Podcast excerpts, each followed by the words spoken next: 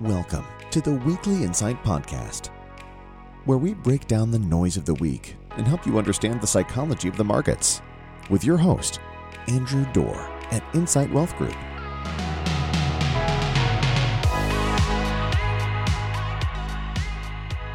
Good morning. Welcome to the Weekly Insight Podcast. As usual, I'm your host, Andrew Dorr.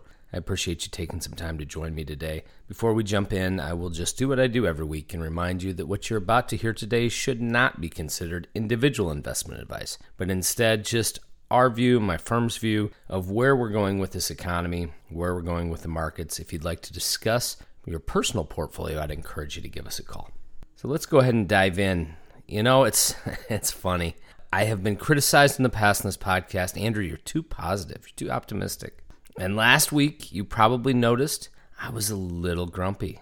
I was a little pessimistic last week as we talked about what the Fed was doing on inflation and interest rates. There is no question that I am at best, call it confused about the path they're taking us down right now. The inherent risk from this is obviously being too hawkish on interest rates. It obviously is driving us into a recession. So you'll forgive me for being a little testy last week. But I do think there's another side to this coin. And it's a side that was readily apparent last week in the markets and, and last week with the economic data that we got. And I think it needs to be highlighted. And we're going to talk about it this week. And that's the fact that this U.S. economy right now is in remarkably decent shape considering all we've been through. And as we wait another nine, ten days to hear the sermon from Pastor Powell, we thought it might be helpful to remember the position we're currently in. So let's dive into that. And then we're just going to start with the oldest note in the book, the oldest hymn in the hymnal inflation. You know, we know. The inflation data may not matter, frankly, much to the Fed when they make their decision next week. I think it's possible their decision is already made, but their ability to find bad news and good data is frankly astounding to me.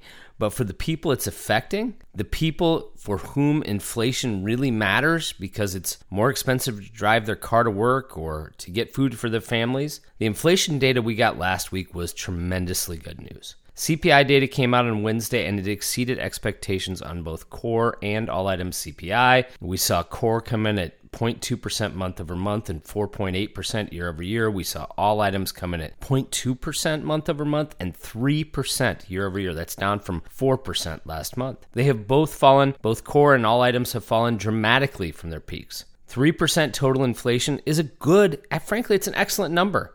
It's below the historical average of 3.6% for the United States. But core's slower decline continues to concern the Fed. And we continue to be concerned by the lack of reality, frankly, in core statistics. You've heard it from me a million times now. But their calculation for shelter, which makes up 42% of core, is just frankly wrong. While it is finally edging down, it peaked a month ago, it's finally starting to turn south. The idea that shelter today is 7.8% more expensive than it was one year ago does not line up with reality. But as this data set continues to improve, the core numbers are going to drop dramatically which is good news for the markets. But it was not just CPI that showed positive results last week, especially when it came to inflation, because the PPI data, the producer's price index data, also came in much better than expected.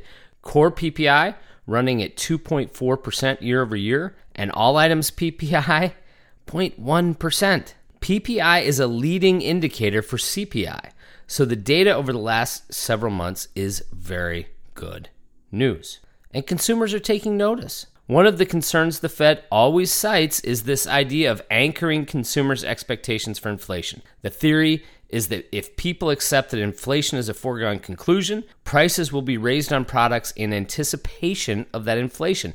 But that's not where consumers are right now, and it's not where producers are right now.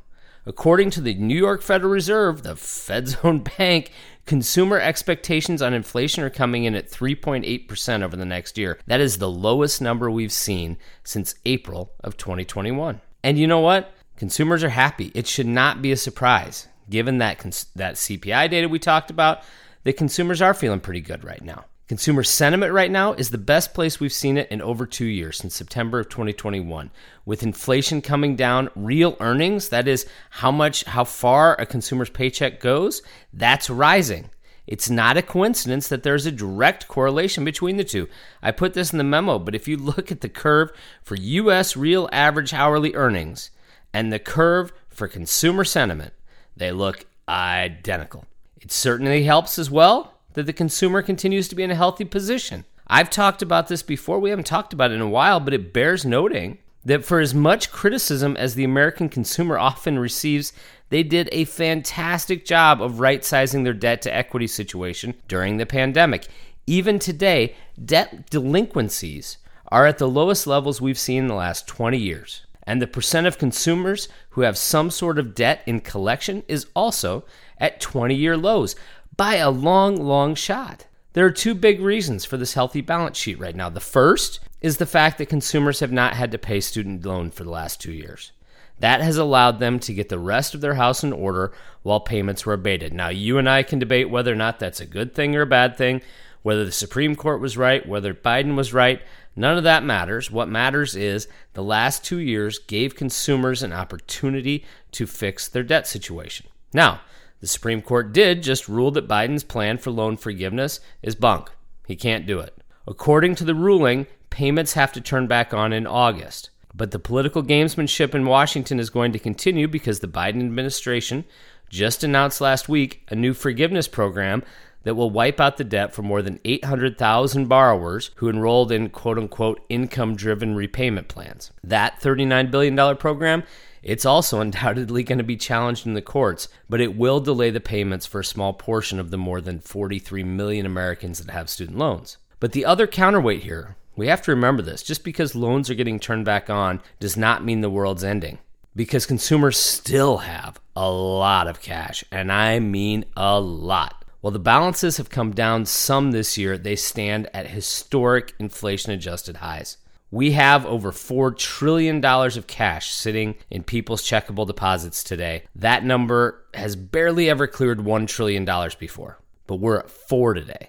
And if you go and look at money market accounts, it's the same situation. There is a lot of cash out there for consumers to use to help this out. So, Inflation is falling, the consumer is healthy. The next question becomes one of corporations in the markets. How are they doing? You and I have always heard about asset bubbles and black swans. There's a million people out there telling you the world's coming to an end at any given moment. But the truth of the matter is that things actually look fairly healthy today.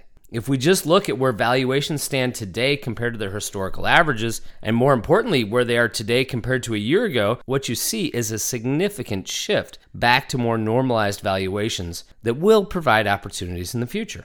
There's a great chart in the memo showing exactly how far we've come down the ladder from a valuation perspective in the last 12 months. But if there is an asset bubble, if there is one, it is undoubtedly in the mega cap AI stocks right now the forward PE of the biggest of the big names, the Amazons, the Netflix, the, the Teslas, the Nvidias, is light years higher than the rest of the market today. And it's something that we all have to pay attention to. And what we know is that in those situations, value stocks will outperform significantly if we were to get to a recessionary period. That's going to bode well for our portfolios. So, as grumpy as I might get spending my time monitoring the comings and the goings of the Federal Reserve, the truth of the matter is that things are not that bad right now. This economy is healthy. Consumers are healthy. The market is fairly valued.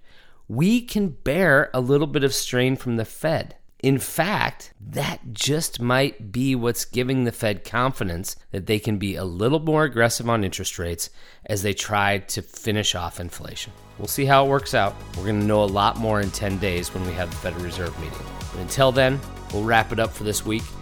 If you have any questions, please don't hesitate to give us a call here at the office at 515 273 1333, or you can always visit us on the web at www.insightwealthgroup.com. I hope you have a fantastic week and look forward to touching base with you again soon. Take care. Securities offered through Arete Wealth Management, LLC, member FINRA, SIPC, NFA. Investment advisory services offered through Arete Wealth Advisors, LLC, an SEC registered investment firm.